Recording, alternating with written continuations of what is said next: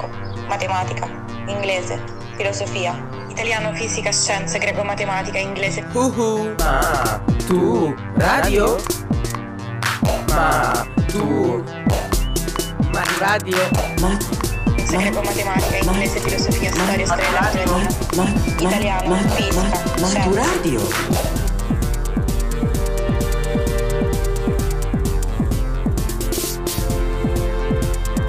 Maturadio, podcast di storia per l'esame di maturità. La seconda guerra mondiale e l'espansione nazista.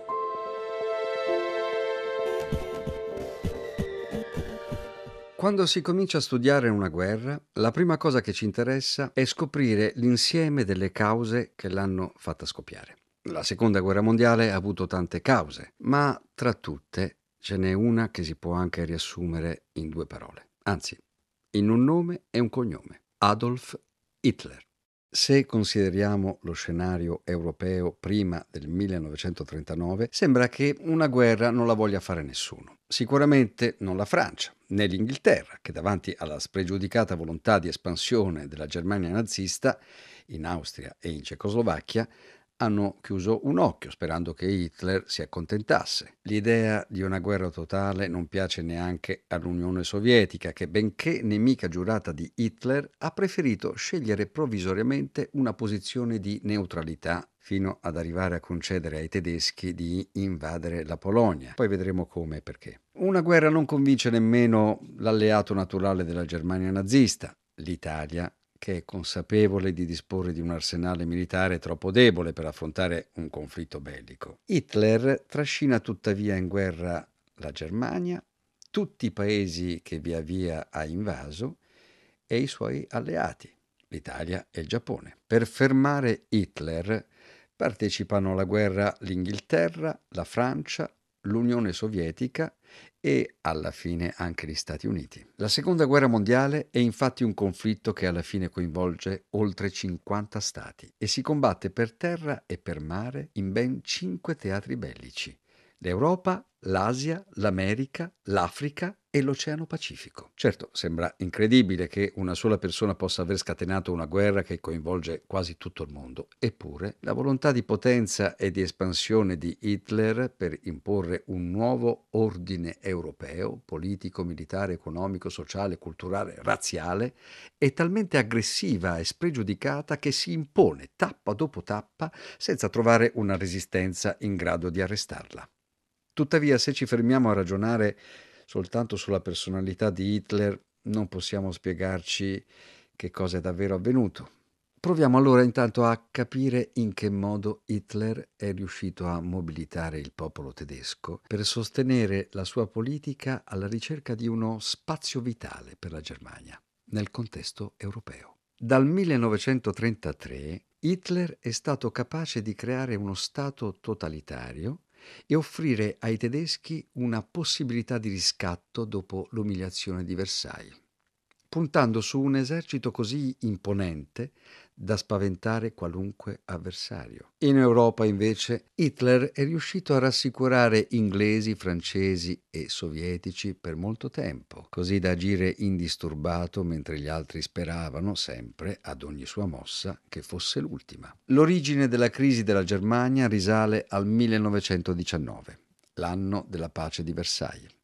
La Germania è la grande sconfitta della Grande Guerra e i paesi vincitori le hanno imposto condizioni durissime e pagamenti esorbitanti per i danni causati. In più, con i trattati di pace sono rimaste in sospeso diverse questioni legate ai confini. La Germania ha ceduto una parte di territorio alla Polonia, anche se in Polonia vivono diversi tedeschi, soprattutto nella città di Danzica, che sta proprio al confine tra la Germania e la Polonia. L'impero austro-ungarico non esiste più. I suoi territori sono ora di stati indipendenti Austria, Cecoslovacchia, Ungheria. Anche in Austria e in Cecoslovacchia abitano molti tedeschi. La Germania sembra un territorio troppo piccolo per il popolo tedesco e la teoria che sostiene Hitler nel suo libro, il Mein Kampf, la mia battaglia, scritto nel 1925, ha molta presa sui suoi connazionali. Il popolo tedesco deve espandersi e moltiplicarsi, ma per questo ha bisogno di conquistare il suo spazio vitale. Sembra un'espressione innocua, spazio vitale. E invece è il presupposto della feroce volontà espansionistica del nazismo. Una volta ottenuto il suo spazio vitale, la Germania, secondo Hitler, dovrà affermare il suo modello politico e culturale su tutta l'Europa. Spazio vitale significa però conquistare nuovi territori e questo si può fare solo con la guerra. Il popolo tedesco sostiene il progetto di Hitler, ma anche all'estero le pretese dei nazisti non vengono osteggiate apertamente. In Inghilterra, in particolare, si pensa che in fondo con il trattato di Versailles i tedeschi hanno subito punizioni troppo dure e che quindi sia comprensibile che ora vogliano riprendersi alcuni territori. Dall'altra parte dell'Europa ci sono i bolscevichi e quelli sì che sono pericolosi, anzi i comunisti sono sempre più forti, sono il modello per la rivoluzione in tutto il mondo e la Germania nazista può essere un buon argine per fermarli. Nel marzo del 1938 l'esercito nazista entra in Austria, deciso ad arrivare fino a Vienna. Il pretesto è correre in soccorso del partito nazista austriaco, gemello del partito nazista tedesco che in accordo con Hitler si sta appropriando del potere. L'Austria viene annessa alla Germania, cioè diventa parte della Germania, con il favore di tutto il popolo tedesco e austriaco. Annessione in tedesco si dice Anschluss, nessun paese straniero interviene. Trionfanti dimostrazioni della gioventù hitleriana austriaca e inequivocabili dimostrazioni di popolo salutano l'ingresso delle truppe tedesche richieste al governo del Reich dopo le dimissioni del governo Schuschnigg dal nuovo governo provvisorio austriaco per coadiuvarlo nel ripristino della pace e dell'ordine in Austria. A Villach, in Carinzia, cortei di dimostranti nazionalsocialisti percorrono le vie principali fra il manifesto fervore del popolo.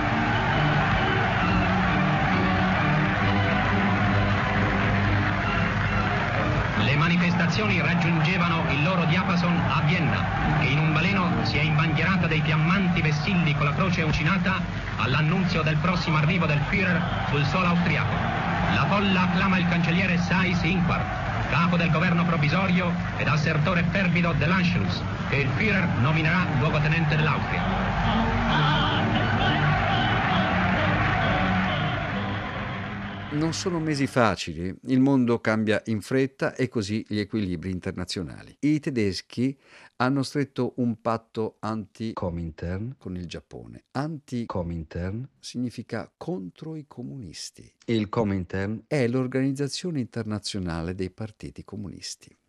Nel frattempo il Giappone ha attaccato la Cina nel 1937. L'Italia fascista dopo le sanzioni economiche seguite alla conquista italiana dell'Etiopia nel 1937 è uscita dalla Società delle Nazioni e nel 1938 ha cominciato a perseguitare gli ebrei con le leggi razziali. L'atmosfera dunque non è affatto tranquilla, come credono gli inglesi. È sempre nel 1938 quando Hitler comincia a ragionare anche sulla Cecoslovacchia. C'è una regione della Cecoslovacchia in cui vivono diversi tedeschi, la regione dei Sudeti, una catena montuosa al confine con la Germania. E anche in Cecoslovacchia c'è un partito nazista che può dare supporto a un'invasione tedesca. La propaganda nazista insiste sulla persecuzione ai danni degli abitanti tedeschi dei Sudeti e sulle loro sofferenze. Lo schema è sempre lo stesso. La Germania vuole conquistare la Cecoslovacchia o almeno una parte del suo territorio perché è quello che chiedono i tedeschi che vivono lì. Il governo inglese e quello francese vorrebbero che il governo della Cecoslovacchia ascoltasse le rivendicazioni tedesche, perché tutto sommato sembrano richieste ragionevoli. Basterebbe che il governo cecoslovacco cedesse una parte del suo territorio e allora le cose si sistemerebbero, anche perché c'è il rischio che scoppi un'altra guerra, cosa che apparentemente non vuole nessuno. Ancora una volta Nessuno vuole vedere il pericolo rappresentato da Hitler e tutti auspicano una soluzione diplomatica o, per usare il termine con cui indichiamo questo processo di sottovalutazione del pericolo nazista, un appeasement. Appeasement, pacificazione, è il modo in cui spesso viene chiamata la politica estera inglese di questo periodo. L'Inghilterra degli anni 30 è infatti governata dai conservatori di destra di Neville Chamberlain. Il suo obiettivo principale è mantenere la pace in tutta l'Europa, anche perché il ricordo delle ferite del primo conflitto mondiale è ancora molto vivo. Anche in Francia, peraltro, dove governa una coalizione di sinistra, il primo ministro Edouard Daladier propende per una politica estera fondata sull'appeasement. La politica dell'appeasement raggiunge il suo culmine quando il 29 e il 30 settembre del 1938 viene organizzata la conferenza di Monaco. A Monaco di Baviera, in Germania, vengono invitati i primi ministri di Francia, Inghilterra, Germania e Italia, Daladier, Chamberlain, Hitler e Mussolini. L'idea è stata degli inglesi che tramite Mussolini vogliono convincere Hitler a non invadere la Cecoslovacchia. L'Unione Sovietica di Stalin non viene invitata. La conferenza di Monaco stabilisce che la parte della Cecoslovacchia dei Sudeti deve essere ceduta alla Germania. L'impressione generale è che con la diplomazia le acque si siano calmate, la politica dell'appeasement sembra aver funzionato. In realtà Hitler ha ottenuto quello che voleva e stavolta non gli è servito nemmeno imporsi con la forza. E dalla Die Chamberlain sono convinti che sarà soddisfatto e non avrà altre rivendicazioni. L'orgoglio dei tedeschi è salvo, la guerra è stata evitata e l'importante è questo il progetto di espansione della Germania nazista dovrebbe arrestarsi qui. Come abbiamo imparato a capire però il gioco è sempre lo stesso. Ogni mossa di Hitler sembra l'ultima e ogni volta che gli altri paesi concedono qualcosa alla Germania sembra che il pericolo della guerra si sia allontanato. Per come la vedono soprattutto gli inglesi, la conferenza di Monaco dovrebbe riportare finalmente la pace tra i paesi europei.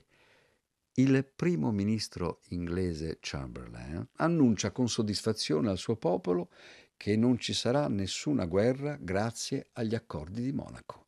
E quando Mussolini ritorna in Italia lo si accoglie come il salvatore della pace che ha saputo farsi ascoltare persino da Hitler. Ma nella primavera del 1939 la tensione in Europa torna a serpeggiare e a crescere. Intanto perché in Cecoslovacchia la questione non è risolta. C'è ancora la parte indipendente che non è stata ceduta alla Germania ed è rimasta senza alleati. È un momento di forte instabilità, risolto da Hitler nel solito modo, con l'invasione e la conquista della Cecoslovacchia nel marzo del 1939. E poi perché Mussolini vuole provare a fare lo stesso gioco di Hitler invadere un paese straniero e appropriarsene senza che gli altri paesi lo ostacolino.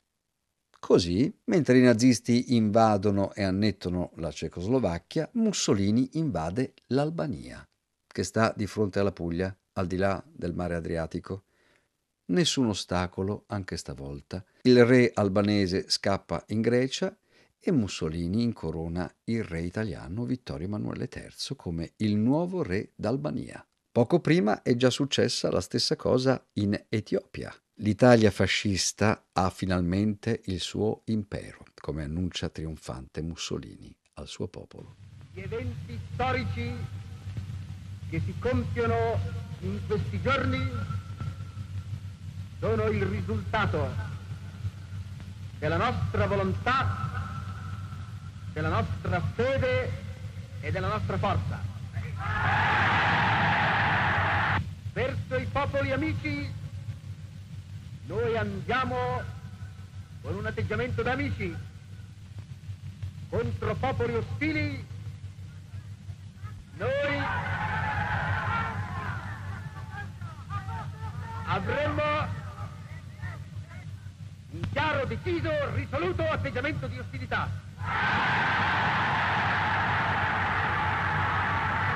Il mondo è pregato di lasciarci tranquilli alla nostra grande e quotidiana fatica.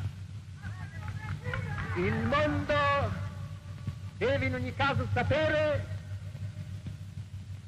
che noi domani, come ieri, come sempre, tireremo diritto.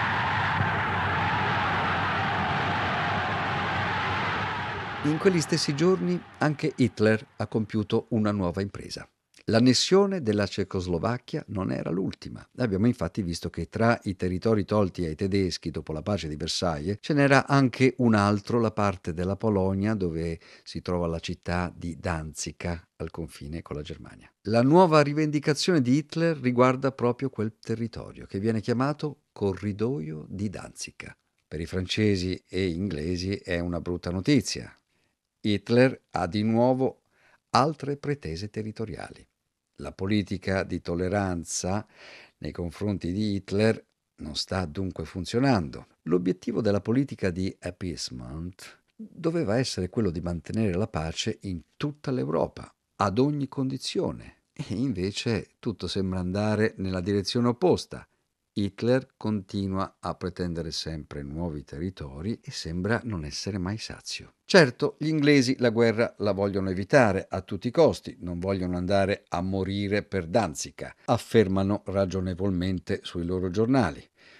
Però con Hitler si rischia di finire in un conflitto ben più pericoloso e il governo inglese, dopo tante esitazioni, Stavolta sembra averlo capito e fa sapere che questa volta, in caso di un'invasione, darà il suo appoggio militare alla Polonia. Contemporaneamente gli inglesi cercano di elaborare una strategia comune con i governi di Francia e Unione Sovietica. Raggiungere un accordo con l'Unione Sovietica però è difficile anche in un clima teso come quello del 1939, anzi forse soprattutto nel 1939, verso l'Unione Sovietica resta sempre una certa diffidenza. I comunisti non piacciono a nessuno, non piacciono agli inglesi che sono liberali, non piacciono al governo francese che è di sinistra ma non è comunista, non piacciono nemmeno in Polonia dove c'è un governo di destra che ha molta più simpatia per i nazisti che non per i bolscevichi russi. Così dichiara il ministro degli esteri polacco.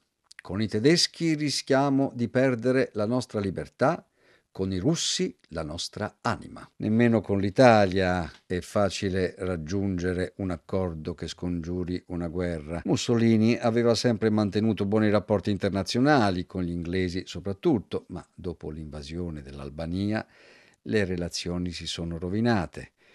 La politica imperialista del duce non è vista bene già dal tempo dell'invasione dell'Etiopia nel 1936. Come se non bastasse, il patto d'acciaio firmato il 22 maggio del 1939 con Hitler ha rafforzato ulteriormente l'alleanza tra Italia e Germania. Il ministro degli affari esteri Conte Caleatto Ciano, accompagnato dal sottosegretario alla guerra generale Pariani, parte per Berlino per la firma del patto politico-militare italo-tedesco.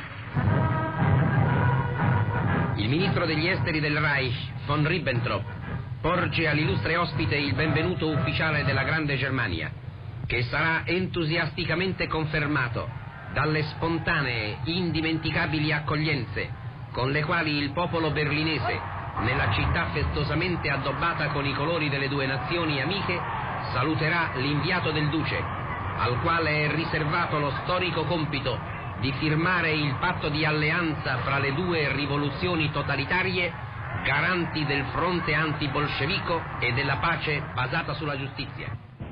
L'Italia in verità non è militarmente pronta a dare una mano ai tedeschi in una guerra e questo Mussolini lo sa bene. Ha sostenuto la guerra in Etiopia, poi l'intervento in Spagna per aiutare Francisco Franco e il suo esercito fascista che ha preso il potere E adesso in Italia cominciano a mancare i soldi per formare un esercito all'altezza della Wehrmacht, le forze armate tedesche. Di questo Hitler sembra non preoccuparsi, perché si fida della potenza del suo esercito e pensa di riuscire nella sua inarrestabile avanzata espansionistica con o senza il supporto militare italiano. E infatti Hitler sta proseguendo il suo piano strategico di conquista nello spazio vitale ha chiesto al governo polacco di cedere il corridoio di Danzica alla Germania, ma la sua richiesta è stata respinta. L'alternativa è rispondere con la guerra.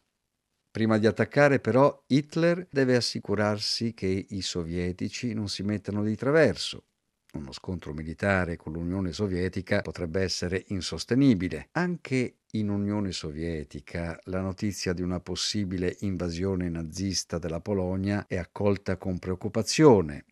Nel 1939 il potere è in mano a Stalin da circa 15 anni. L'Unione Sovietica è diventata una grande potenza industriale grazie a un enorme sforzo dei suoi lavoratori.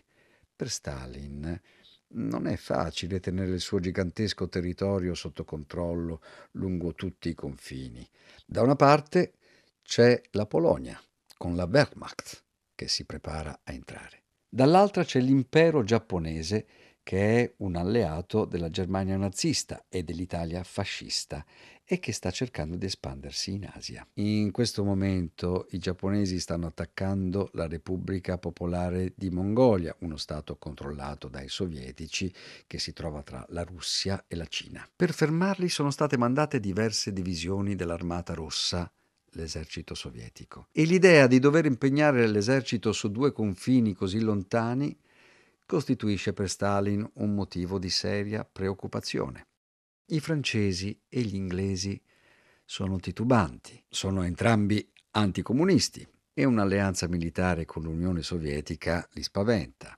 Prendono tempo, mentre Stalin ha fretta di trovare un modo di evitare la guerra contro la Germania. È vero che la Germania nazista è il peggior nemico del comunismo, lo ha detto proprio Hitler e ha ottenuto una gran quantità di consensi proprio per questo. Il popolo russo odia i nazisti e i tedeschi lo ricambiano. Ma Stalin comincia a pensare che forse si può trovare un modo di accordarsi con i nazisti per non doversi scontrare, almeno provvisoriamente. La trattativa dell'Unione Sovietica con i governi di Francia e Inghilterra va troppo per le lunghe e intanto Stalin e il ministro degli esteri sovietico Vyazlev Molotov avviano una trattativa parallela con il ministro degli esteri tedesco, Joachim von Ribbentrop. La partenza del ministro degli esteri del Reich von Ribbentrop per Mosca verso un nuovo successo della diplomazia tedesca, la firma del patto di non aggressione tra la Germania e la Russia, con il quale le due nazioni si sono impegnate per dieci anni di astenersi reciprocamente da ogni atto di aggressione e a non partecipare a gruppi di potenze dirette contro una delle due parti. Rispetto ai francesi e agli inglesi, i nazisti si muovono più velocemente, accettano subito la proposta sovietica di incontrarsi per raggiungere un accordo. Le comunicazioni procedono con sorprendente rapidità fino a quando, il 23 agosto del 1939, i ministri degli esteri dei due paesi sottoscrivono un patto di non aggressione, rimasto famoso come il patto Molotov-Ribbentrop i due ministri degli esteri che lo firmano. È un'incredibile sorpresa per tutto il mondo. I comunisti in ogni paese sono completamente spiazzati, soprattutto quelli che subiscono da anni le persecuzioni dei nazisti e che vedono l'Unione Sovietica come il faro della rivoluzione in tutto il mondo. Due paesi nemici che si detestano hanno repentinamente stabilito un patto. Certo, non si sono alleati, ma sono d'accordo a non farsi la guerra. Per lo Stato sovietico è un vantaggio. Stalin sa che non dovrà mandare il suo esercito a scontrarsi con la Germania nazista e in più, come si dice nel patto, una parte della Polonia sarà annessa all'Unione Sovietica, la parte più vicina alla Russia. Ma anche Hitler ci guadagna. Sa che potrà far entrare in Polonia l'esercito tedesco, ora che si è assicurato la neutralità dei sovietici. Una settimana dopo l'accordo, il primo settembre 1939, le truppe tedesche superano il confine polacco.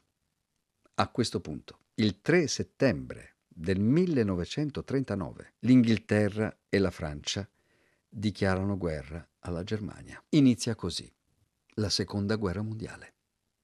Si potrebbe dire che la guerra mondiale era già nell'aria da tempo, ma adesso è ufficiale. Le forze in campo devono fare i conti con le nuove strategie di guerra tedesche. Da qualche anno Hitler sta destinando alla produzione di armi una gran parte consistente delle risorse economiche della Germania.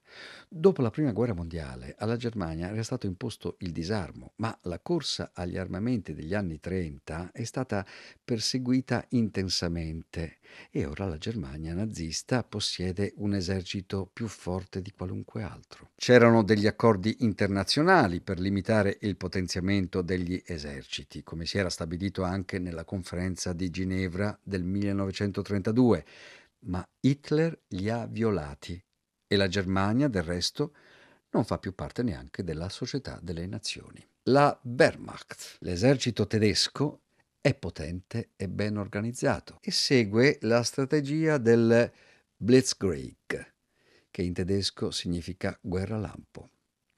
Prima arrivano gli aerei e bombardano il territorio da attaccare, colpendo punti strategici come le stazioni, le fabbriche, gli aeroporti.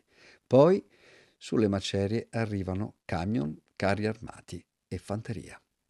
Con questa tattica è difficile per il nemico organizzarsi in tempo per fermare l'avanzata nazista. L'esercito polacco non resiste infatti per molto e dopo poche settimane è costretto a cedere. Per di più, dall'altra parte della Polonia entra l'esercito sovietico, l'armata rossa, per occupare la parte orientale del territorio polacco. Nazisti e sovietici dunque si spartiscono la Polonia e non si scontrano come stabilito dal patto Molotov-Ribbentrop. Dall'altra parte dell'Europa il fronte tra Francia e Germania, che era già stato il teatro di una strage durante la Prima Guerra Mondiale, è stato fortificato con due linee difensive. La Francia ha costruito una linea di centinaia di chilometri lungo tutto il confine, la linea Maginot. Reparti corazzati e motorizzati sfondano le linee nemiche, penetrano in profondità,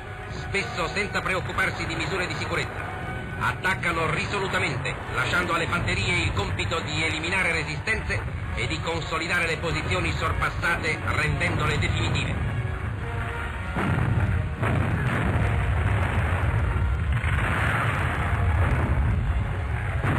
L'aviazione assume un ruolo vitale. Col bombardamento in picchiata sostituisce l'artiglieria pesante. Con la superiorità numerica e qualitativa conquista il dominio dell'aria. La Germania, non formalizzandosi dietro schemi rigorosi, impiega le armi che possiede nel momento e nel modo più opportuno.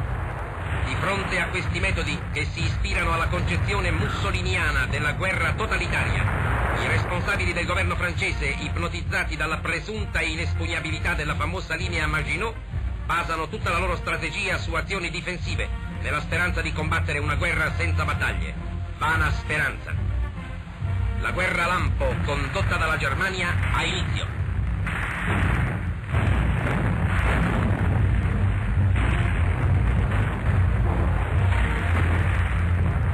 Hitler, prevenendo una volta di più i piani alleati, assume la protezione armata dell'Olanda, del Belgio e del Lussemburgo e avanza in questi tre paesi.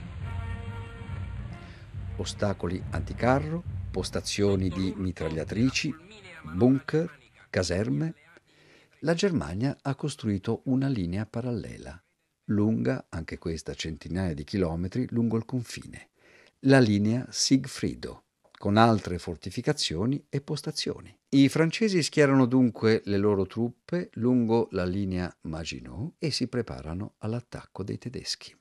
Nel frattempo i sovietici continuano a rafforzare l'esercito per prepararsi alla guerra.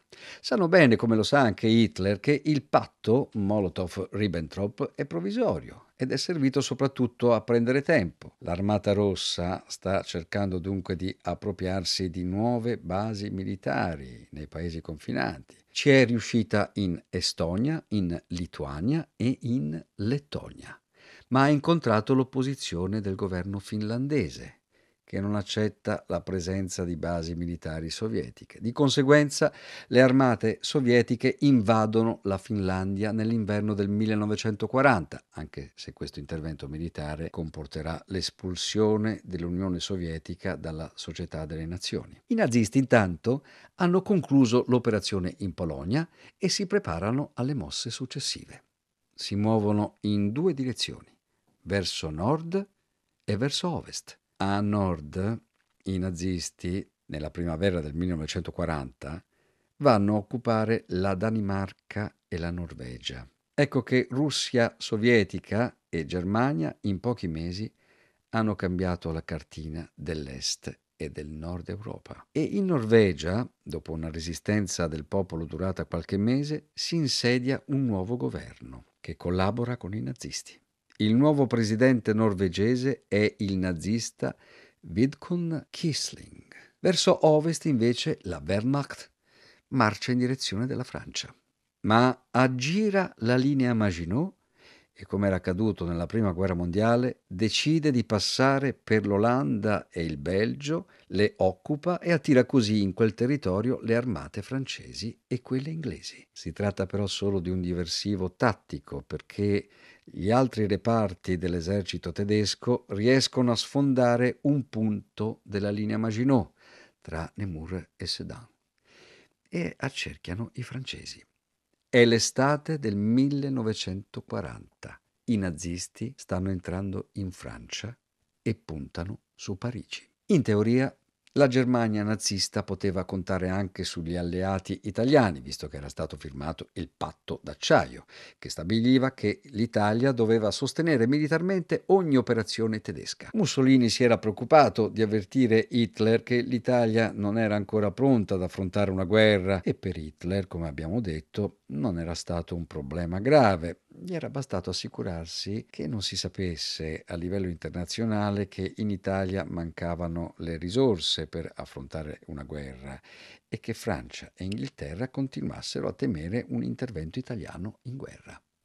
Dopo il successo dell'invasione nazista in Francia, l'Italia, nonostante i limiti dell'arsenale militare, decide di entrare ufficialmente in guerra al fianco della Germania. Era il 10 giugno del 1940. Combattenti di terra, di mare, dell'aria, camicie nere della rivoluzione e delle legioni, uomini e donne d'Italia, dell'impero e del regno d'Albaria, ascoltate!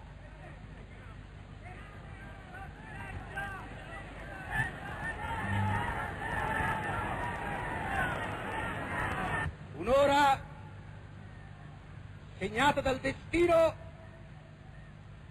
batte nel cielo della nostra patria.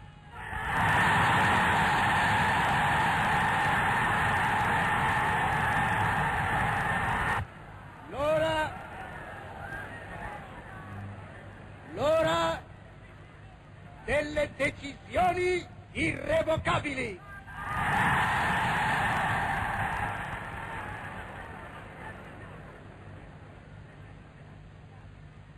La dichiarazione di guerra è già stata consegnata agli ambasciatori.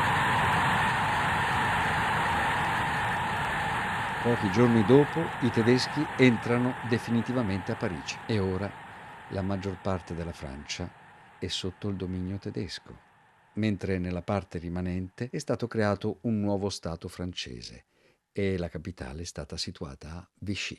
Alla resa francese si è opposto però il generale Charles de Gaulle, che comincia a organizzare la resistenza francese per continuare la lotta al nazismo. I nazisti ora possono avanzare verso l'Inghilterra, ma arrivare sull'isola britannica è più difficile Finora le operazioni militari tedesche sono andate bene e la Wehrmacht non ha avuto quasi nessun problema a sopraffare gli eserciti avversari. Gli inglesi però resistono. Il nuovo primo ministro, Winston Churchill, con Hitler non ha intenzione di adottare una linea morbida come è stata quella del suo predecessore, Chamberlain. Gli aerei tedeschi della Luftwaffe bombardano in continuazione la Gran Bretagna, ma anche gli aerei inglesi rispondono. Oltretutto l'aviazione inglese dispone di un nuovo strumento molto utile, il radar.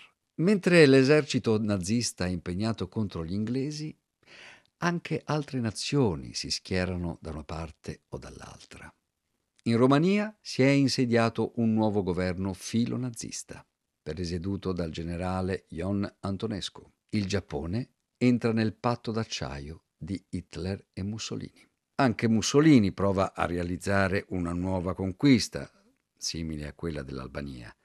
Stavolta i fascisti puntano alla Grecia, ma la campagna appare subito destinata al fallimento. A dare una mano ai fascisti deve arrivare l'esercito nazista che oltre a occupare la Grecia, arriva anche in Bulgaria e in Jugoslavia. La guerra tra tedeschi e inglesi prosegue anche in Africa del Nord, dove sono presenti le truppe di tutti e due gli schieramenti. Alla lunga, gli inglesi da soli non ce la fanno a sostenere e a respingere l'attacco dei nazisti. Nel 1941 il governo degli Stati Uniti valuta la possibilità di aiutare gli alleati inglesi a fermare l'avanzata nazista. Il 14 agosto del 1941 il primo ministro inglese Winston Churchill e il presidente degli Stati Uniti Franklin Delano Roosevelt sottoscrivono la Carta Atlantica. I principi contenuti nella Carta Atlantica sono orientati verso il mantenimento della pace in tutto il mondo. Un intervento americano in guerra potrebbe essere decisivo. Hitler però ha un nuovo piano. Realizzare la seconda parte della sua strategia e invadere l'Unione Sovietica. Ci pensava già dai tempi del Mein Kampf. L'URSS è in mano ai comunisti e agli ebrei, cioè ai principali nemici del nazismo. E il popolo tedesco, in parte presente in Russia da sempre, è il solo che può rendere la Russia una grande nazione. Non come i comunisti che hanno fondato l'Unione Sovietica. Sembra che il destino stesso ci voglia indicare queste regioni, scriveva Hitler, consegnando la Russia al bolscevismo, rapì al popolo russo quel ceto di intellettuali che finora ne addusse e garantì l'esistenza statale. Certo, è ancora in vigore il patto Molotov-Ribbentrop, ma si fa sempre più strada l'impressione che una delle due potenze prima o poi lo tradirà. Hitler pensa, come sempre, che è meglio giocare d'anticipo e sorprendere il nemico.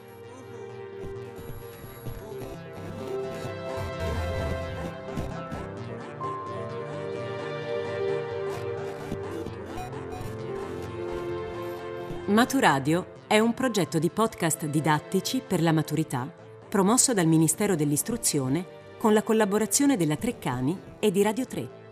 Ideazione di Cristian Raimo. Supervisione di Federica Barozzi per Radio 3. Questo podcast è stato scritto da Davide Giuili. La voce che avete ascoltato è di Graziano Piazza. Regia di Giulia Nucci. La sigla di Maturadio è di Teo Teardo. Tutti i podcast sono scaricabili sul sito radio3.rai.it, miur.gov.it e treccani.it.